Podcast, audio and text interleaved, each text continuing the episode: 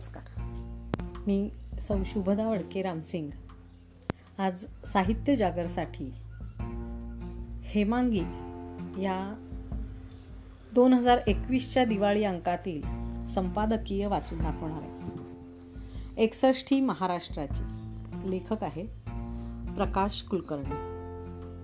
महाराष्ट्र राज्य निर्मितीला एकसष्ट वर्षे पूर्ण झाल्याच्या निमित्ताने प्रगतिशील राज्य अशी ओळख असलेल्या महाराष्ट्राने गेल्या सहा दशकात केलेल्या वाटचालीचा आढावा घेणारे विविध क्षेत्रातील मान्यवरांचे अभ्यासपूर्ण लेख.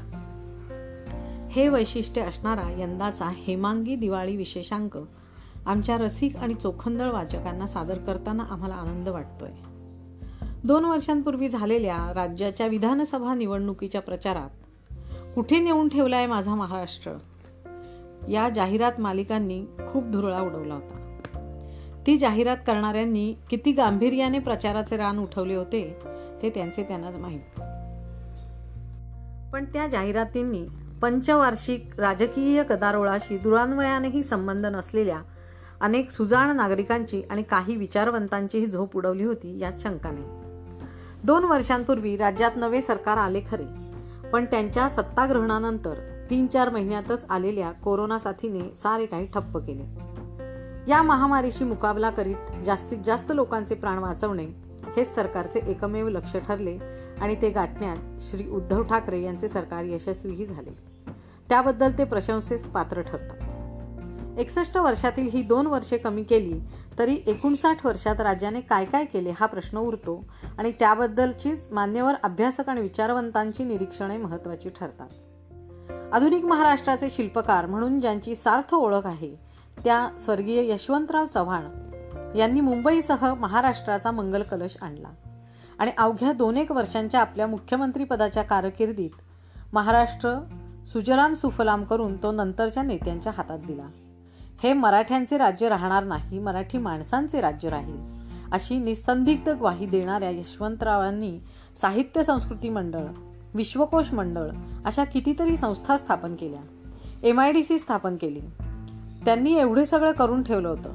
ब्रिटिशांनी परक्या देशांवर राज्य करत असताना तेथे पायाभूत सुविधांची इतकी मोठी विकास कामे करून ठेवली की त्यांचा आजही आपल्याला उपयोग होतोय. त्यांनी एवढे मोठे इन्फ्रास्ट्रक्चर दिले की त्यामुळे आपला योगक्षेम आजही सुरू आहे. छत्रपती शिवाजी महाराज टर्मिनस सारखे स्टेशन बांधणे ही आजसुद्धा आपल्या आवाक्याबाहेरची गोष्ट वाटू लागली आहे. त्या स्टेशनचे जे गोथिक शैलीचे स्थापत्य काम आहे त्याला नुसता रंग द्यायचे म्हटले तरी आपल्याला घाम फुटला. मग तसे स्टेशन बांधणे तर दूरच. ज्या मुंबईसह संयुक्त महाराष्ट्रासाठी एकशे पाच हुतात्म्यांनी बलिदान दिले त्या मुंबईची घोर उपेक्षा सहा दशकानंतरही थांबलेली नाही. मुंबईतील खड्डेमय रस्ते हा जागतिक हास्य जत्रेचा विषय झालेला आहे. मराठी माणसासाठी सारे काही असे म्हणत योजना जाहीर होतात. पण त्यांचा फायदा घेण्याची मराठी माणसाची कुवत नसते. आणि हे असेच काही वर्ष चालू राहिल्यास मुंबईत थोडाफार उरलेला मराठी टक्का शून्यावर जाण्यास वेळ लागणार नाही. मोदी सरकारने गाजावाजा करीत जाहीर केलेल्या महत्वाकांक्षी स्मार्ट सिटी योजनांचा अन्य राज्यातील सरकारांनी फायदा घेत अनेक शहरांचा कायापालट केला. पण मुळात अशी काही योजना असल्याचे महाराष्ट्रात कोठेच दिसून आले नाही. रोजगार हमी योजना ही तर महाराष्ट्राने देशाला दिलेली मोठी देणगी. कठीण काळात गरजू हातांना काम मिळावे व त्यातून प्रकल्पांची कामेही उभी राहावीत हा सदहेतू त्यामागे होता. केंद्राने हीच योजना मनरेगात परिवर्तित केली. तिचा फायदा अनेक राज्यातील मजूर शेतकरी यांना झाला.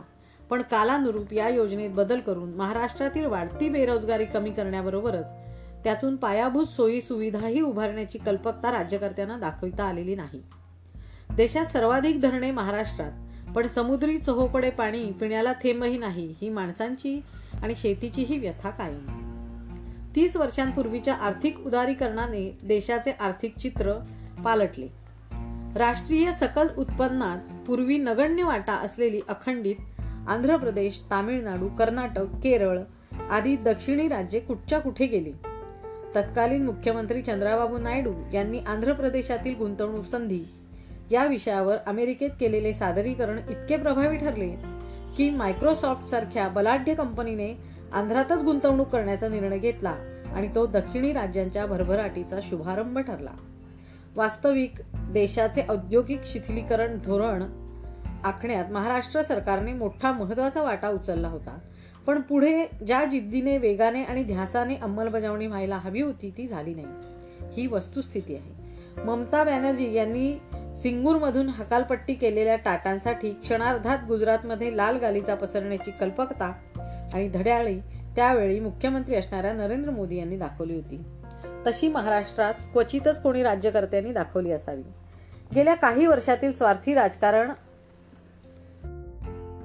गेल्या काही वर्षातील स्वार्थी राजकारण प्रेरित विकासविरोधी मानसिकता बदलण्याचा प्रयत्नही आपल्या राज्यकर्त्यांनी केलेला दिसत नाही. राज्य स्थापनेनंतरच्या पुढच्या वर्षात आलेल्या पानशेतच्या पुराने हाहाकार उडाला. पण त्या आपत्तीतून बाहेर पडताना पुण्याच्या अनेक भागांना एक नवी झळाळी प्राप्त झाली. पण दोन हजार पाच सालचा महापूर आला आणि गेला.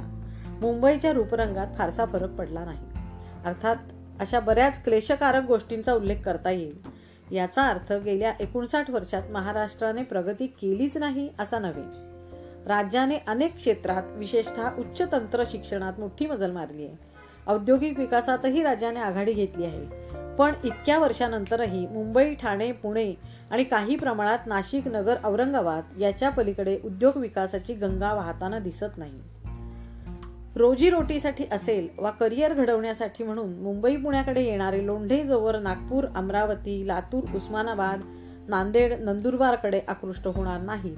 तोवर राज्याचा सर्वांगीण समाधानकारक विकास झाला आहे असे मानता येणार नाही. महाराष्ट्राला प्रबोधनाची अनेक शतकांची उज्ज्वल परंपरा आहे. पण गेल्या तीन चार दशकांपासून विचारवंत साहित्यिक समाजसुधारक यांच्याशी सत्ताधाऱ्यांनी फारकत घेतली आहे की काय असे वाटण्याजोगी परिस्थिती आहे. ती बदलली पाहिजे. अगदी शिवाजी महाराजांपासून यशवंतराव चव्हाण यांच्यापर्यंत महाराष्ट्राने देशाचे नेतृत्व केले आहे. त्यानंतरच्या काळात राष्ट्रीय पातळीवर कमी झालेला महाराष्ट्राचा दबदबा पुन्हा निर्माण होण्यासाठी जाणीवपूर्वक परम प्रयत्न करण्याची आवश्यकता आहे. विसाव्या शतकातील महाराष्ट्राची प्रखर बौद्धिक परंपरा आणि सांस्कृतिक संपन्नता पुनঃप्रस्थापित करण्यासाठी विचारवंतांचा साहित्यिकांचा आणि उद्योजकांचाही समाजकारणातील तसेच राजकारणातील सक्रिय वावर वाढल्यास महाराष्ट्राची भविष्यातील वाटचाल गौरवास्पद होऊ शकेल असा विश्वास. थोडक्यात आपल्याला खरोखरच काही चांगले घडवायचे असेल तर एकोणसाठ वर्षे मागे जाऊन यशवंतराव चव्हाण यांनी पाहिलेले आधुनिक महाराष्ट्राचे स्वप्न त्यांच्या नजरेतून पुन्हा पुन्हा पाहावे लागेल. मूलभूत सोयी सुविधा मुबलक होत्या म्हणून राज्यात उद्योगधंदे आले. राज्यकर्ते सुसंस्कृत होते म्हणून समाजही त्यांचे अनुकरण करत होता. आज दोन्ही बाबतीत आनंद आहे. देश महासत्ता बनण्यासाठी झेपावत असताना महाराष्ट्राला मागे राहून चालणार नाही. ह्या विशेषांकातील या विषयाव्यतिरिक्त अन्य मान्यवरांचे साहित्यही वाचकांच्या बौद्धिक आनंदात निश्चितच भर घालेल याची आम्हाला खात्री आहे. हेमांगीचा हा सेहेचाळीसावा दिवाळी विशेषांक असून नेहमीप्रमाणे लेखक साहित्यिक जाहिरातदार वितरक आदींच्या मौलिक सहकार्याने तो सिद्ध झाला आहे. याबद्दल त्या सर्वांचे आम्ही ऋणी आहोत. सुदैवाने कोरोनाचे काळे ढग आता विरत चालले असून जवळजवळ दीड दोन वर्ष थप्प झालेले देशाचे अर्थचक्र पुन्हा गतिमान होत आहे. आपले समाज जीवनही हळूहळू पूर्वपदावर येऊ लागले आहे.